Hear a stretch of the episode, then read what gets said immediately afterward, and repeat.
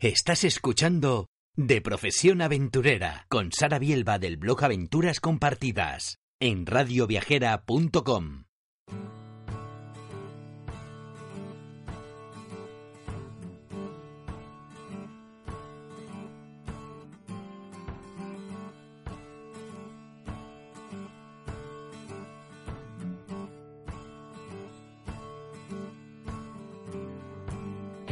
Bienvenido, bienvenida al programa de Profesión Aventurera.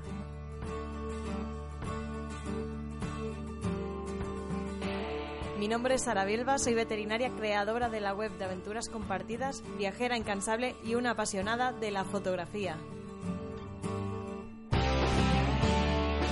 Este programa es para ti si, como yo, no crees en lo que la sociedad dicta que debes y no puedes hacer, sino en alcanzar sueños, coleccionar experiencias y atesorar grandes recuerdos.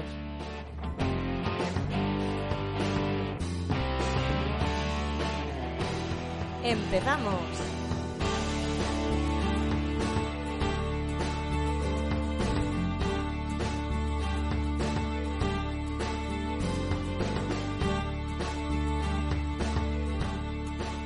Muy buenas a todos, aventureros. Aquí estamos una semana más en otro episodio de Profesión Aventurera. Y hoy tenemos con nosotros a Esti de Viajarindeando. Muy buenas, Esti. Buenas tardes, Sara. Esti es monitora de tiempo libre, ahora mismo vive en Barcelona. De hecho, nos conocimos en una quedada que organicé en mis últimos días en esa ciudad. Me parecía que tenía un montón de historias interesantes que contarnos y por eso decidí invitarla. Antes de nada, Esti, en las entrevistas siempre me gusta hablar un poco pues, de cómo fueron los comienzos, porque la gente normalmente piensa que, a los que nos gusta viajar o que hemos recorrido muchos países, como que ya hemos nacido así, ¿no? Como que ya hemos nacido sabiendo viajar, y sí que me gusta hablar un poquito pues, de eso, de qué te impulsó a viajar, de cuándo te diste cuenta de que te gustaba y cómo empezaste a hacerlo. Bueno, yo vengo de un pueblo muy pequeñito, de Burgos, y bueno, siempre me sentí como que sí, que en mi pueblo, bueno, no me gustaba demasiado y que como que había más mundo, quería descubrirlo, ¿no? Entonces, cuando tuve la oportunidad me fui a Madrid y conocí a una chica de Valladolid, nos hicimos súper amigas y ella estaba en la universidad y se fue de Erasmus a Leeds. Y entonces me dijo, ¿por qué no vienes a verme? Y dije, pues qué oportunidad, ¿sabes?, para salir fuera de España. Y nunca había salido ni había viajado tampoco mucho dentro de España.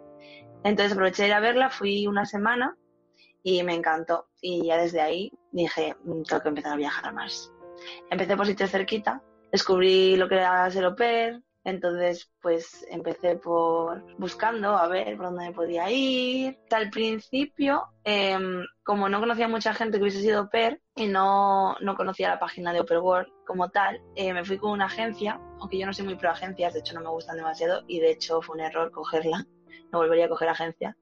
Y me fui a Irlanda, mi primer país fue Irlanda, la primera familia un poco desastrosa con la agencia, así que nada, conocí a unas chicas súper majas, que fueron las que eran au pairs en el pueblo donde yo estaba, entonces me hablaron de la página de Au Pair World, así que bueno, me volví a España, arreglé papeles y demás, porque bueno, yo paralice el paro y eso, porque como no somos ricos, la mayoría de nosotros, ya lo sabes, pues tenía el paro, entonces paralicé el paro, entonces volví a España para empezar a cobrar el paro, porque como es Europa, pues tienen convenio y tal. Y me volví a Irlanda de nuevo, ya por mi cuenta, me hice el perfil en Au Pair World y como habían recomendado estas chicas, y ahí empecé a conocer familias. Y no tenía mucho inglés, la verdad que sabía 4 palabras para defenderme. Y la primera familia que encontré fue en un pueblo de Dublín, que está como a 50 minutos, se llama Portlaoise, y con un bebé de 4 meses. Me fui como con 20, 21 añitos. Y fue la primera familia con la que ya empecé a trabajar de au pair bien, ¿sabes? Y la verdad que súper contenta. Estuve en una granja, estaba en mitad de la nada, con ovejas, con vacas, con un bebé y un perro, de 8 de la mañana a 7 de la tarde. Y sí que es verdad que estaba todo el día, pero como era un bebé también me daba mucho tiempo a leer, porque dormía mucho, solo comen y duermen, así que me daba tiempo a leer, a ver pelis. Al principio no entendía nada, pero bueno, como tienes mucho tiempo para ti también, pues me ponía la tele, leía un montón, audiolibros que me ayudaron muchísimo ya cuando vas cogiendo un poco de fluidez. La experiencia fue muy guay, pero cuando ya fui cogiendo fluidez, pues me busqué otra familia para mudarme a Dublín. Mi camino era como encontrar un trabajo, ¿no? No estar siempre de au pair, porque sí, es una experiencia, pero pues yo quería un trabajo y mejorar mi inglés y ganar más dinero y para poder seguir viajando. Y así fue mi primera experiencia. ¿Cuánto tiempo estuviste en Irlanda, más o menos? Unos 4 años, más o menos. Joder. O sea, que te dio para conocer bien el país y para aprender inglés perfecto, vaya. Sí, bueno, se me entiende. Y bueno, el país todavía quedan muchísimos sitios a los que quiero ir, porque bueno, todos los países, por pequeños que sean, yo creo que siempre quedan sitios a los que tienes ganas de ir, ¿sabes? Como que no te da tiempo a exprimirlo todo. Siempre hay sitios que descubrir. Pero sí, la verdad que lo disfruté mucho. Yo recomiendo mucho Irlanda para ir. Para vivir también. Dicen que son parecidos a los españoles, ¿no? De trato, la gente tiene pinta de ser más amable que los ingleses, por ejemplo. La verdad que yo con los irlandeses estuve muy a gusto. Sí, son muy simpáticos, tienen un carácter y una forma de ser muy, muy desenfadada. ¿Sabes? Son bastante alegres, son peculiares, pero sí divertidos. Yo la verdad que estuve muy a gusto. Para mí es como mi segunda casa. De hecho, cuando volví a España, como por España había viajado tan poco y luego por Irlanda había viajado tanto, porque parece que cuando sales no valoras lo que tienes en el momento, ¿no? Y cuando sales dices, jolín, conozco más este país que mi propio país. Y la verdad que sí, que era como, vamos, conocía más Irlanda que España casi. Ya luego cuando volví ya recorrí más España y ahora la conozco muy bien también, pero sí, Irlanda la conozco como mi segunda casa. ¿Y te costó mucho encontrar trabajo por allí? Porque seguro que hay mucha gente que está interesada en quizás en mudarse para allá.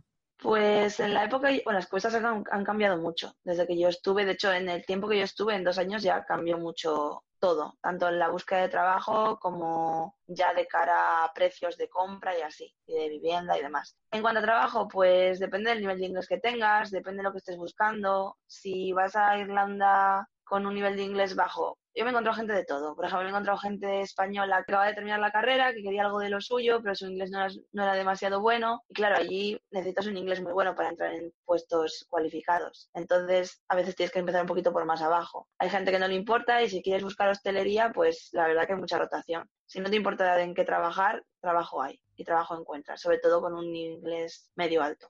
Sí, está claro que nada es regalado y que el que algo quiere, algo le cuesta. Eso por exacto. Sí, hay que curárselo. Además, hay mucha competencia porque hay mucha gente local, entonces prefieren a alguien pues local o con un inglés más nativo. El caso y mi experiencia cuando yo estuve allí, lo que yo me encontré. Luego seguro que hay millones de casos diferentes. ¿Estuviste los 4 años en la zona de Dublín? Sí, estuve. Sí, lo único que salí fue por Leeds. El resto siempre Dublín. Cambié de zonas, pero siempre en Dublín. No íbamos a hablar de Irlanda, pero bueno, ya que estamos hablando de ello, pues te pregunto, si tuvieras que elegir tu lugar favorito del país, ¿cuál sería? Dingle y Kerry, sí, esa zona del Anillo de Kerry, me gustó un montón. Está al suroeste, está Cork a un lado, está abajo como al este, sureste, y Kerry está Galway y debajo está Dingle y la zona de Kerry. Queda apuntado para cuando me lance a visitar ese país.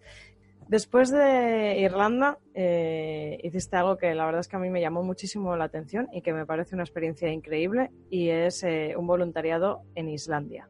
Quería preguntarte, ¿por qué elegiste Islandia? La pregunta es bastante obvia, porque todo el mundo sabe lo que hay allí, todo el mundo quiere conocerla. Pero ¿en qué momento dijiste, venga, voy a hacer un voluntariado en Islandia?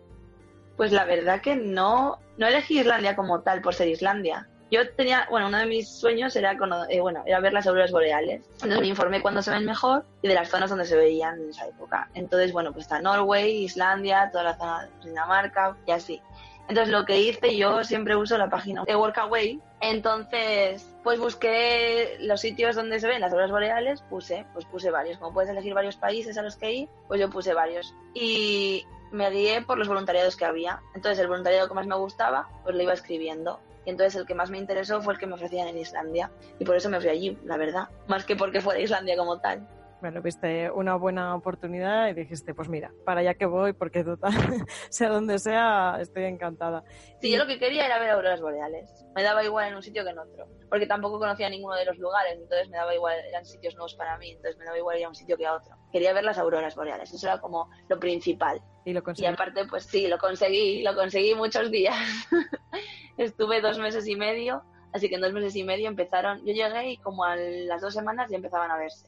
El primer mes costaba un poquito porque me fui en septiembre, principios de septiembre, y todavía les costaba un poco, pero ya en octubre se veían súper bien. Y ya sí, y además estaba en un voluntariado que era un centro de scouts, entonces estábamos en mitad de la nada, teníamos una bañera de estas de agua caliente justo enfrente, de fuera de la casa, y pues se veían ahí por la noche súper bien porque no había nada de contaminación lumínica, entonces casi todas las noches salíamos después de cenar y estaban ahí ellas esperándonos. La verdad que súper divertido, una experiencia muy guay.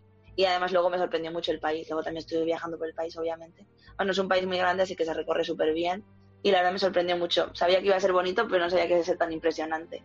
La verdad es que todo el mundo habla maravillas. Tengo ya varios amigos o conocidos que dicen que es su país favorito en cuanto a naturaleza. Entonces, para ver las auroras boreales, ¿cuál es la mejor época? ¿Desde octubre hasta qué mes? Octubre a enero, yo diría. La mejor. Yo creo que en febrero, tengo unos amigos que han ido ahora en febrero y también las han visto. Pero ellos han ido a Norway. Claro, es que también dependerá un poco, porque cuando la gente te pregunte cuál es la mejor época para ir a este país o otro país, depende un poco de lo que busques. Obviamente, si vas a Islandia en invierno, vale, te aseguras más ver auroras boreales, pero también el tema de la luz también es un tema que hay que tener en cuenta. Quizás no vas sí, a... bueno, yo la verdad que el tema de la luz no llegué a vivirlo porque me fui a mediados de noviembre y todavía no se notaba mucho, era como aquí en España. Empezaba a atardecer pues eso, a las 6 o así. Yo no noté mucho de lo de la luz de por la noche. Yo lo que sí digo es que en ese tipo de países, hablo de Islandia, yo creo que hay que estar mínimo un año, porque sí que, por ejemplo, en invierno si vas, ves auroras boreales, pero cuando ya empieza a helar hay muchas carreteras y muchos sitios que no puedes acceder porque las cortan por las nieves y por los hielos.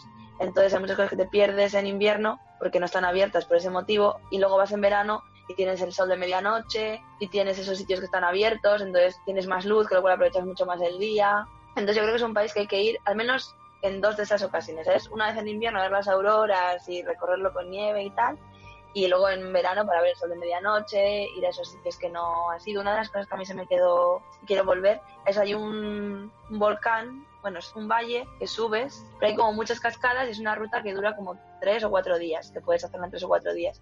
Y es muy chula, la gente que la hizo, que me encontré por el camino, estaban súper contentos, y es algo que me gustaría hacer. Y para eso, por ejemplo, tienes que ir en verano, porque si no, no se puede hacer. Porque en invierno yo cuando ya, antes de irme, sí, a finales de octubre ya cortaron eso. Allá abajo un restaurante y un pequeño hotel y ya lo tenían cortado, porque es que además las tuberías se congelan en invierno. Donde yo vivía, que era una misma zona, son varias hectáreas, pero era como una zona, era un campamento. Había nos movieron a una parte donde están todas las cabañas, porque en la cabaña que estábamos al principio el agua se congelaba. No, y era en una misma zona, imagínate, ¿sabes? En el resto del país. ¿En qué zona estabas concretamente? Más o menos en el norte. Bueno, estaba por la zona de Selfoss, que está en el sur. Está por el Anillo Dorado. Cerquita de la capital, ¿no? Sí, súper cerquita. Sí, sí. Vale, pues háblanos un poco de, porque me llamaba mucho la atención, de cómo era tu día a día en el voluntariado, qué tipo de tareas te pedían, si eran muy exigentes, ¿no? Porque hay gente que igual piensa, es que yo no sé hacer nada. Bueno, depende, ¿no? En los voluntariados hay algunos que te piden más tema de bricolaje, otros más simplemente de cuidar de, pues como hiciste en Irlanda, de niños, de perros. Háblanos un poco de cómo era tu día a día allí. Bueno, yo creo que todo el mundo sabe hacer todo, así que la verdad que yo en mi voluntario estuve súper a gusto. Teníamos como varias tareas. Una era, nos dividíamos en actividades con los monitores, éramos como auxiliares de los monitores que había allí, más que nada porque no éramos monitores porque los niños que iban no hablaban mucho inglés. Entonces nosotros estábamos como de apoyo a la actividad. Luego teníamos otro grupo que se dedicaba a la cocina, y en la cocina nos dividíamos en dos grupos. Unos hacían desayunos y comidas y otros hacíamos cenas. Y luego teníamos el grupo de limpieza, pues que te dedicabas pues eso, a limpiar los baños, al cambio de camas cuando se iban, recogida de lo que es el área en general, porque la verdad que es un área muy grande y tiene varias cabañas, con bueno, muchísimos trastos, porque hacían muchas actividades. Pues también tenían un camping, que en invierno está cerrado, pero en verano está abierto, entonces tienes que recoger todo en invierno, de lo que ha sido en verano.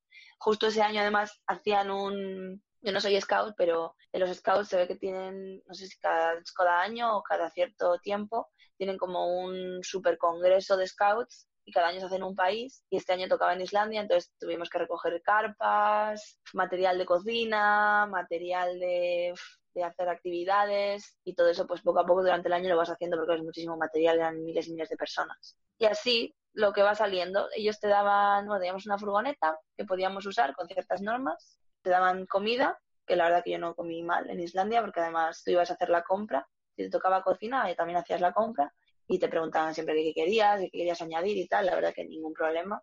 Y ya está, y luego teníamos unas casetitas y vivíamos de 4 en 4, así en general. Entonces al principio que vivíamos todos juntos en una gigante que había, muy guay la verdad. Vamos, que son tareas que lo que tú dices que todo el mundo puede hacer, o sea que... Sí, cualquiera.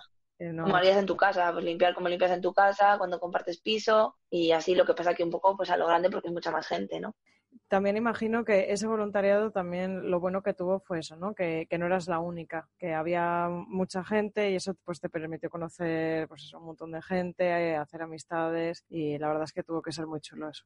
Sí, éramos cada uno más en una parte del mundo, había de todo. Había una chica mexicana, que además también tiene un Insta, es súper interesante, ha escrito un libro, muy guay, a mí me encantó. Luego también había una chica pues neozelandesa, que había ido por ciertos motivos personales, luego había otra chica holandesa que también, cada uno, no sé, luego tenía su historia, había dos chicos de Tasmania, que eran amigos, que esa historia me parecía muy bonita porque uno era súper extrovertido, el otro era súper introvertido y los dos como que se fusionaban súper bien. Al final, ¿sabes? La que vas cogiendo cariño a los dos, al final sois una familia, estáis 24 horas juntos un montón de meses, ¿sabes? Entonces, y muy bonito porque el que era muy extrovertido era como su sueño ir a Islandia, pero claro, desde Nueva Zelanda, tenían 19 añitos, le da como un poco de miedo ir solo. Entonces el amigo, aunque no tenía muchísimas ganas de ir, tenía ganas, pero es como más introvertido, más de su casa, le acompañó, eran mejores amigos. Y digo, mira qué monos, me encantó su amistad, se conocían muchísimo, de estas amistades que son de toda la vida, ¿sabes? Sí. Me gustó un montón. La verdad que a mí me gusta mucho viajar de voluntariados por eso.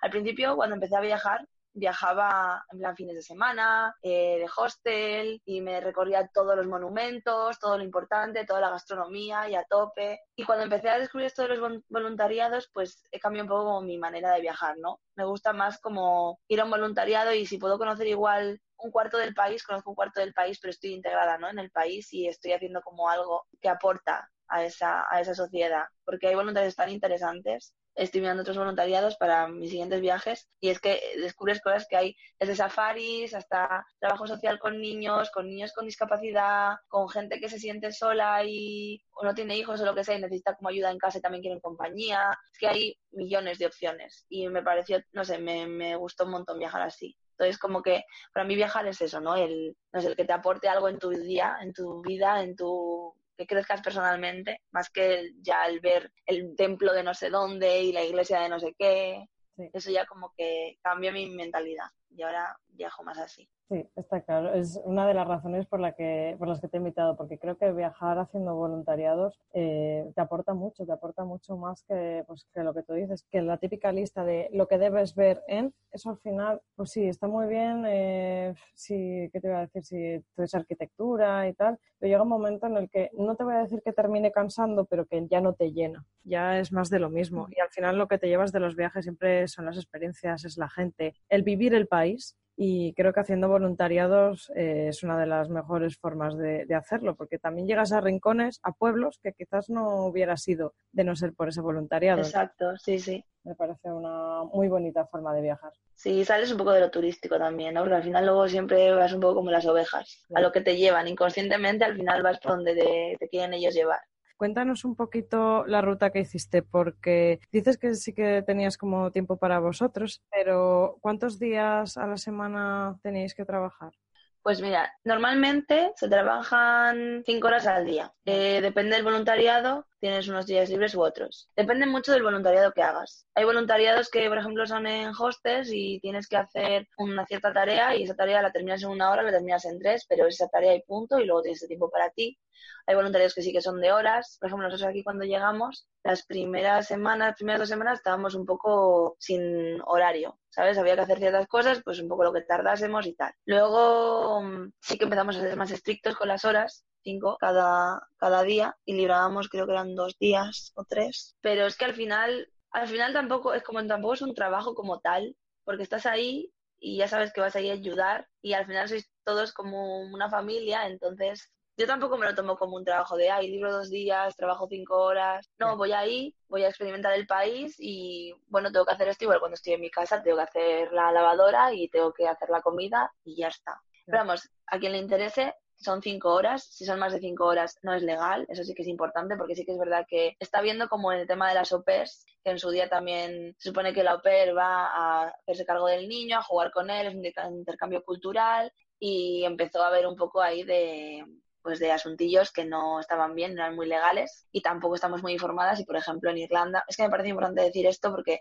el ser au pair es una experiencia muy guay, siento que voy a volver atrás, pero me parece importante igual con los voluntarios porque está pasando un poco lo mismo, ¿vale? Hay gente que se aprovecha, hay gente que coge voluntarios para sacar un trabajo donde tendría que haber un trabajador. Y entonces, en vez de 5 horas, te tienen ahí, al principio sí solo son 5, y cuando ya estás ahí y ya estás adaptado, te dicen, ah, pues no, hoy tienes que hacer 9 horas. Ah, pues este trabajo no se ha terminado, tienes que terminarlo. Y te tiras ahí días y días enteros. Yo en Islandia, por ejemplo, haciendo tu stop, nos cogió una chica italiana que estaba en una granja de vacas, ordeñándolas, y le preguntamos qué tal esta vaca, qué se dedicaba, lo típico, ¿no? Nos contó, pues tiene este voluntariado, es una granja de vacas, ¿y qué tal estás? Pues la verdad que muy mal, no libro ningún día.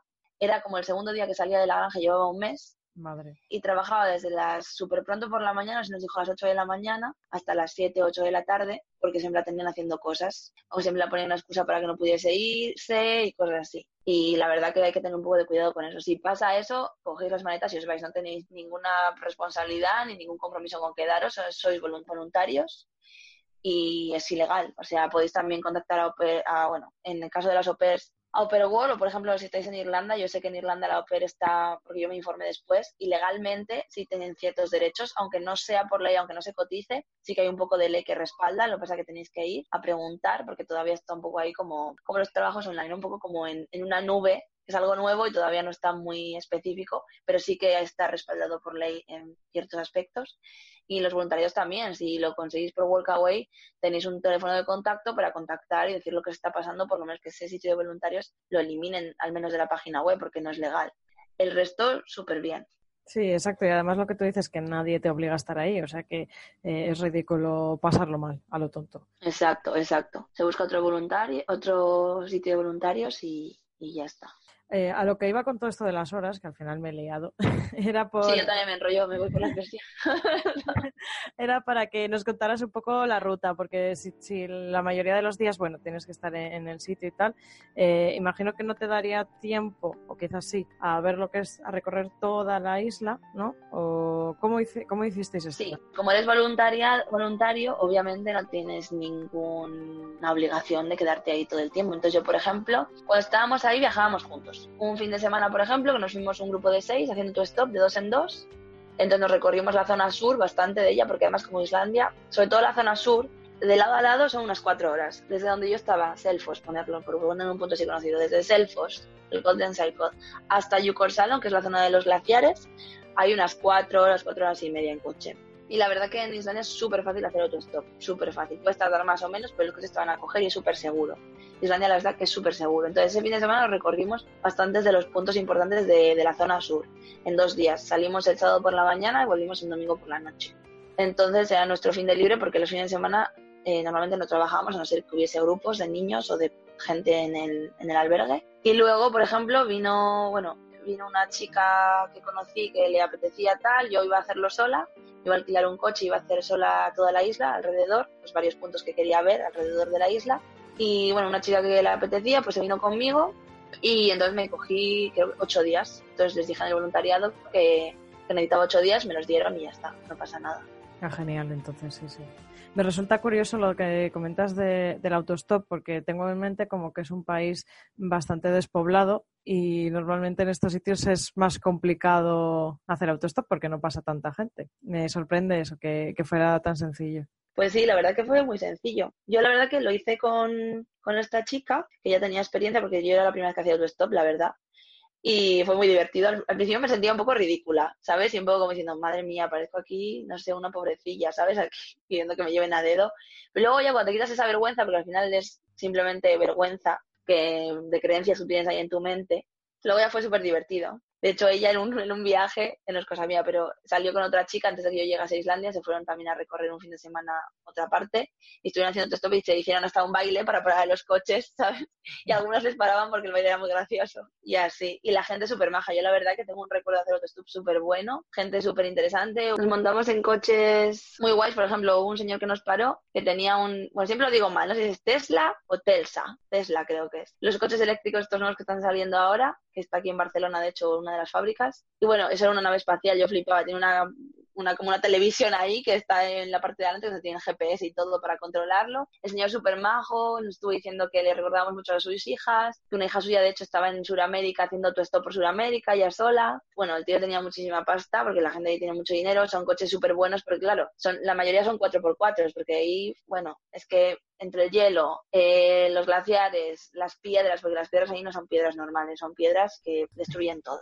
O sea, como te salte una piedra en el coche, adiós coche. De hecho, nosotros con el coche que cogimos tuvimos un problemilla y bueno, hay que tener cuidado a la hora de alquilar coches en Islandia también. Sí, eso es importante porque si no tienes quizás muy buena experiencia y así, y aún teniendo experiencia, puede que sea un país complicado, sobre todo en invierno, por lo que tú dices. Sí, sí. Y la zona del sur, que es la zona típica que hace casi todo el mundo cuando va, la carretera es más una carretera normal. Pero si ya te vas al norte y sobre todo al noroeste, por la zona de Reykjavik, todo para arriba, cuidado con los coches porque y cuando llueve y nieva, yo cuando estuve haciendo la vuelta a la isla, hubo una lluvia increíble, toda la carretera se pone llena de huecos con charcos, es que te cabe la rueda y te quedas encallada. ¿A poco? Yo pasé muchísimo miedo conduciendo. Yo después de conducir ahí puedo conducir en cualquier sitio. Y ahora, vamos, no me da miedo nada. Y bueno, el señor este, que si no me voy por otro lado, muy majo, nos regaló unas entradas para un museo que había de lava y súper majo, nos dejó ahí en una gasolinera para que pudiesen coger el siguiente coche porque ya él seguía para otro lado, nosotros íbamos para otro sitio. Luego también otra sí que me marcó mucho fue que se nos hizo de noche porque tardamos más en coger un coche de lo que esperábamos, estaba anocheciendo, no habíamos llevado chaleco porque nos había olvidado, chaleco reflectante, era de noche, empezó a llover, nos quedaba ya poco para llegar donde teníamos que llegar, pero nos quedaba todavía un cacho y más de noche lloviendo, y de repente estábamos por la carretera lloviendo y no se nos veía nada porque está todo súper oscuro y de repente un coche pequeño nos para, nos subimos y eran una pareja de un chico y una chica polacos, súper majos que no sé ni cómo nos vieron. Y también nos llevaron hasta allá, nuestro destino final, donde estaban nuestros compañeros ya poniendo las tiendas de campaña y todo. Y dice, ¿cómo estáis así, sin chaleco? Ya que se nos ha olvidado. Dice, ¿cómo nos hemos visto? Dice, bueno, nosotros estuvimos hace una semana haciendo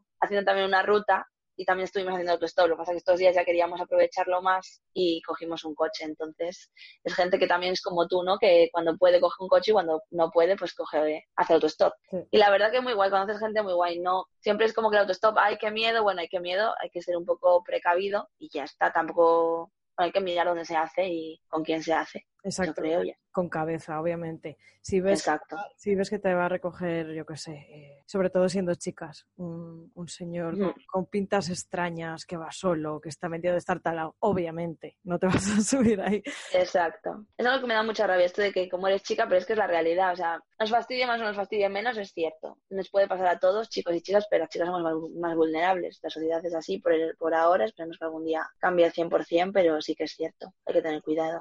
Aún así, el autostop es una experiencia maravillosa que te permite conocer gente increíble y ya no solo por el tema de ahorrar, porque es lo de menos, si te ahorras. No, al final... Bueno, yo después me cogí un coche y hice el mismo cacho, lo volví a repetir con esta chica en algunos puntos, con coche. Quiere decir que ya no es el tema de ahorrar, es como los voluntariados, ya no es el tema de pagarte un hostel o no. Es el tema de lo que te aporta esa experiencia en sí, claro. ¿Sabes? Y la aventura y el crecimiento personal que te da, los miedos que te quitas. Es otra forma de ver las cosas. El dinero al final es lo de menos muchas veces. Sí, sí, muchas veces o casi siempre, vaya. Obviamente sí, necesitamos el dinero para vivir, de algo hay que comer, pero vaya que... O sea, que lo que te lleva... Los billetes no se pagan solos, que los billetes no se pueden hacer con autostop. Exacto.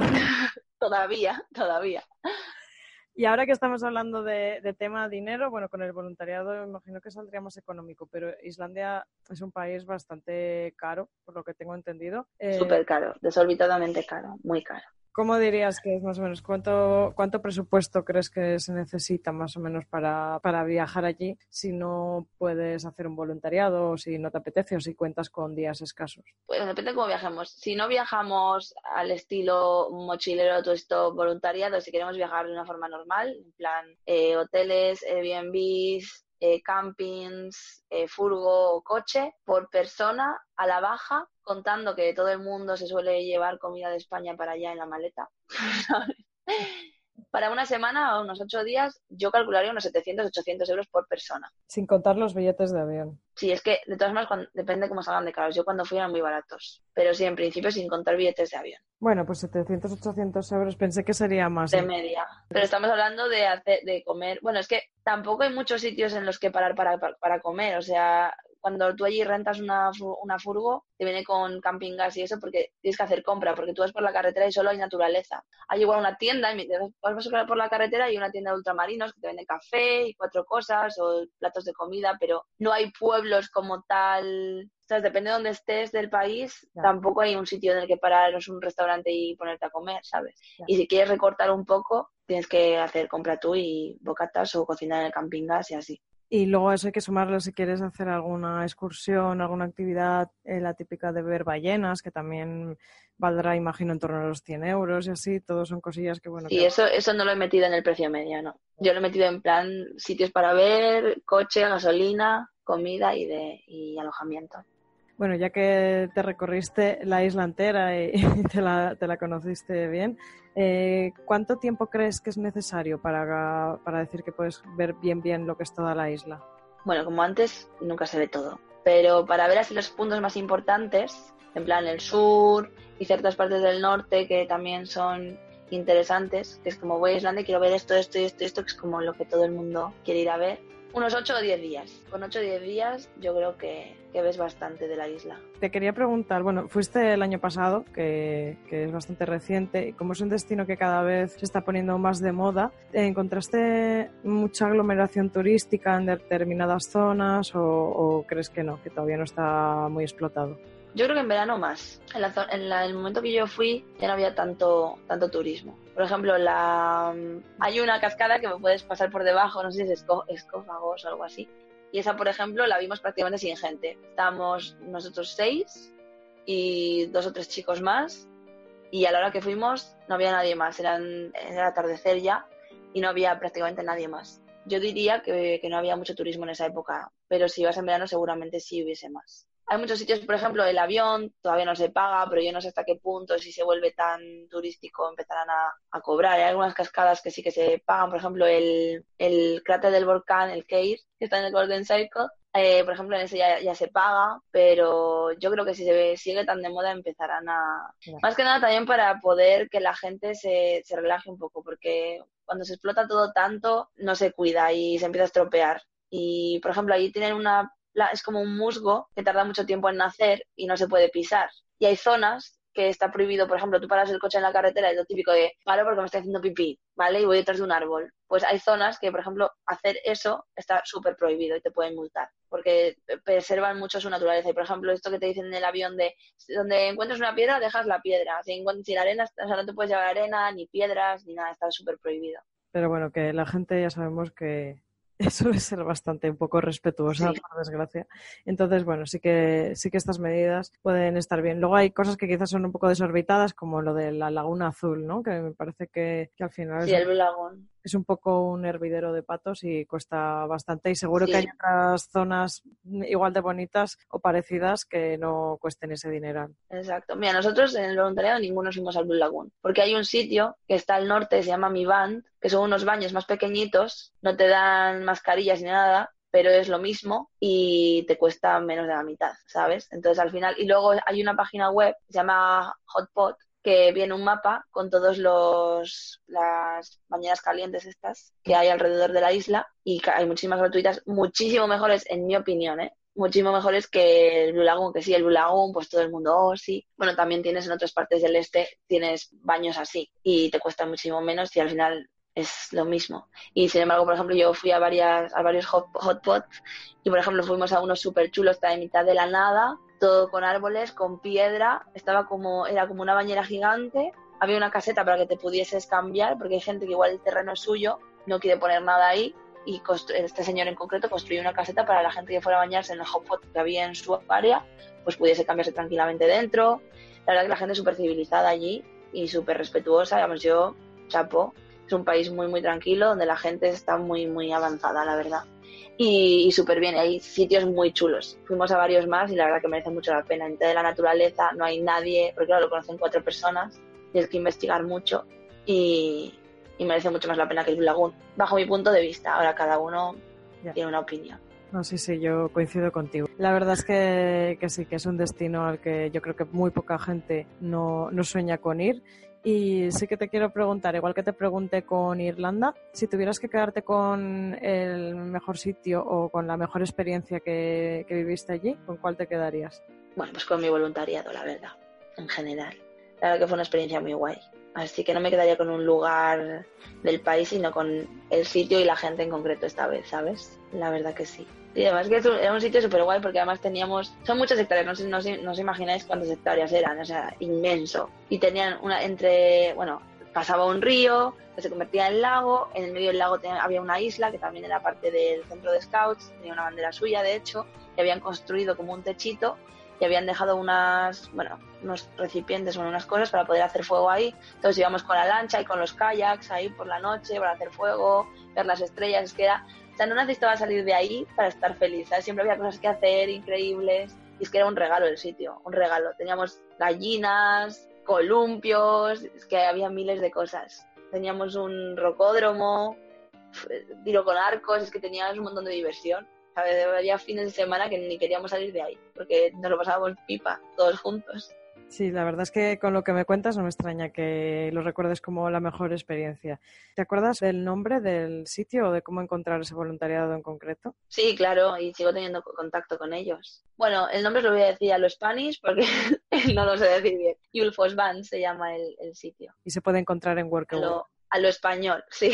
Sí, se puede encontrar en Workaway. Vale, genial. Lo que sí que, por ejemplo, en los voluntariados, que no lo he dicho antes, sí que hay algunos que te piden un mínimo de estancia. Hay voluntariados que puedes estar un día, una semana, y hay voluntariados que te piden estar, por ejemplo, se te pedía estar mínimo 3 meses. Porque como es estar con niños y enseñar cosas y tener un cuadrante y demás, sí que y te forman, porque, por ejemplo, en la cocina te tienen que formar, te enseñan las recetas, que parece una tontería, pero si va mucha gente rodando, al final no sale el trabajo y los niños que van ahí pagan, ¿sabes? Son como nuestros... Aquí en España cuando teníamos, no sé si siguen haciéndolo, cuando yo iba al colegio hacían esto de las aulas activas que te llevaban a Gredos una semana, a un albergue, ¿no? Pues es un poco ese rollo, ¿no? Lo que hacíamos aquí. Entonces tienen que tener un poco más de control y que gente que se quede un poquito, al menos una temporada, ¿sabes? Algo un poco más estable, porque si no los niños también se vuelven locos.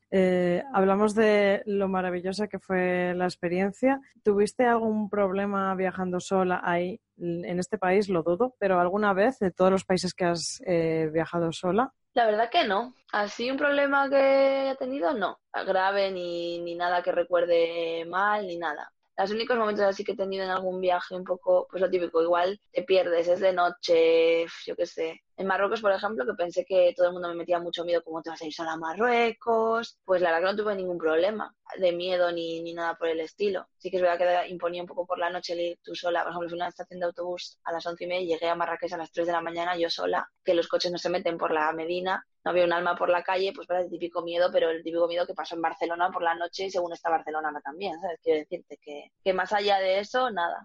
Muy bien, eso es lo que quería oír.